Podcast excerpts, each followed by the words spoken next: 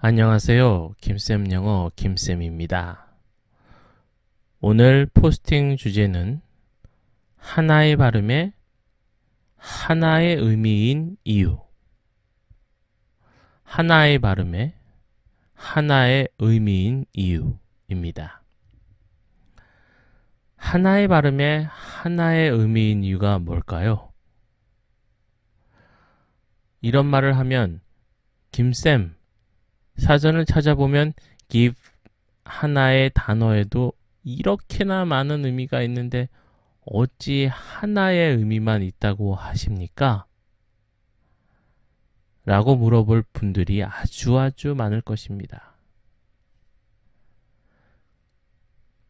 김쌤 역시 같은 사전을 봅니다. 그러니 그렇게나 많은 뜻이 적혀 있음을 잘 알고 있습니다. 그런데도 김쌤은 하나의 발음에는 하나의 뜻만 있다고 말해왔습니다. 그럼 어찌하여 김쌤은 하나의 발음에는 하나의 뜻만 있다고 말할까요? 여러 가지 이유가 있지만 이번에는 우리의 심포와 관련되어 설명을 하려 합니다. 하나의 발음에 여러 가지 뜻이 있다면 우리는 들리는 각각의 단어를 들을 때마다 무슨 의미인지 분석해서 맞는 의미를 찾아내어야 할 것입니다.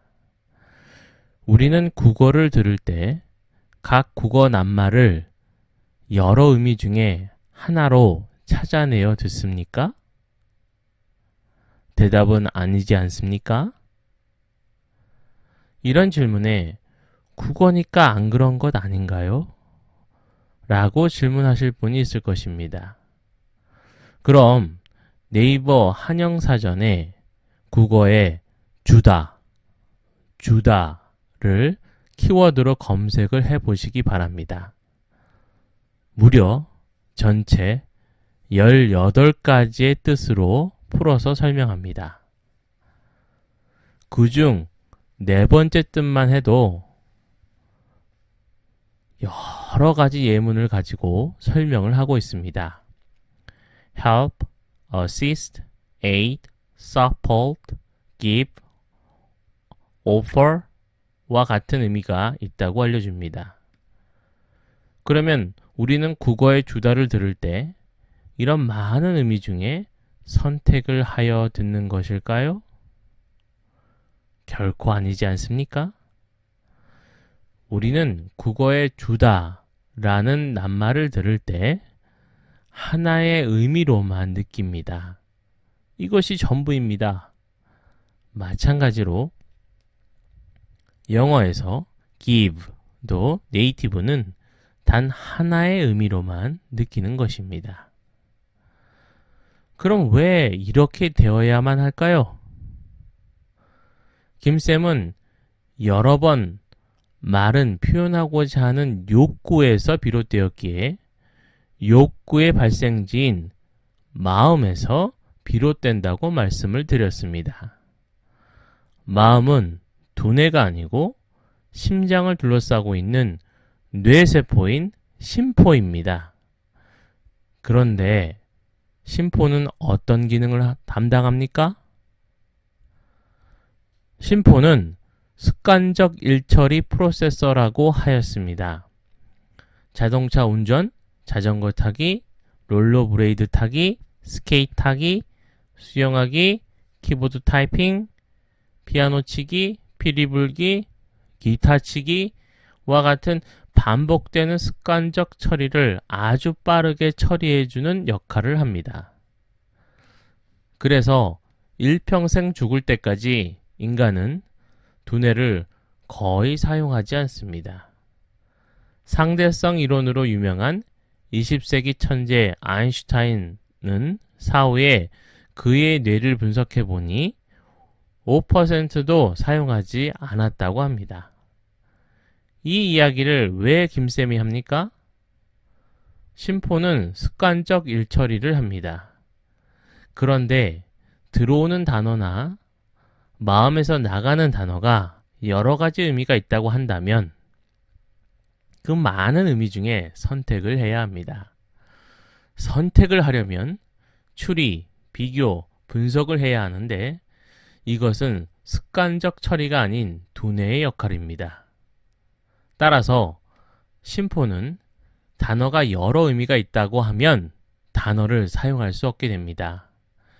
기억을 타이핑하고자 하는데 기억 글자가 기억도 되고 니은도 되고 디귿도 되고 리을도 되고 여러 가지로 된다고 하면 타이핑을 할 수 있겠습니까?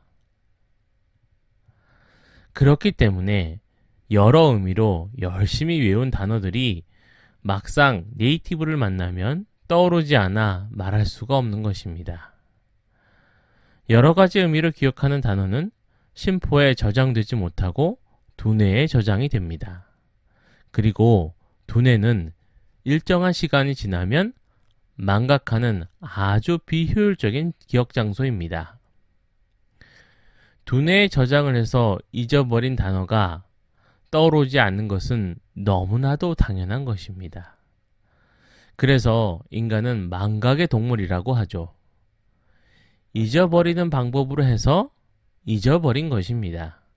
왜냐하면 두뇌는 망각의 저장소이기 때문입니다. 그럼 잊어버리지 않으려면 어디에 기억을 해야 할까요? 그렇습니다. 심포입니다. 왜 그렇습니까? 마음의 상처는 잊어버리려고 해도 쉽게 잊혀지지 않습니다. 우리 모두는 과거에 잊어버리고 싶은 부끄러운 일들을 하나쯤 가지고 있습니다. 그게 잊혀지지 않는 이유는 반복해서 외웠기 때문일까요? 아니면 심포에 기억되었기 때문일까요? 분명 후자입니다. 뜨거운 난로에 데워본 사람은 난로가 뜨겁다는 것을 결코 잊지 않습니다. 반복해서 외웠기 때문일까요? 교통사고 난 지점은 지나갈 때마다 옆 보조석에 앉은 사람에게 언제 어떻게 사고가 났었고 누구와 같이 동승하였고 그때 얼마의 합의금을 받았고 등등을 물어보지 않아도 설명을 해줍니다. 반복해서 외웠기 때문에 기억이 나는 것일까요? 아니면 마음 아픈 상처라 쉽게 잊혀지지 않아서일까요? 이처럼 마음은 장기 기억 내지는 영구 기억 장소이고 이 기억 장소에 기억이 되려면 추리, 비교, 분석을 하는 정보가 아니고 하나의 느낌이어야 합니다. 그럼 어떻게 그 많은 의미 중에 하나의 의미를 찾을 수 있을까요? 다음 추천 기사를 살펴보시기 바랍니다. 다음 추천 기사는 네이티브식 단어 뜻 찾는 방법입니다. 시청하시느라 수고 많으셨습니다. 김쌤이었습니다.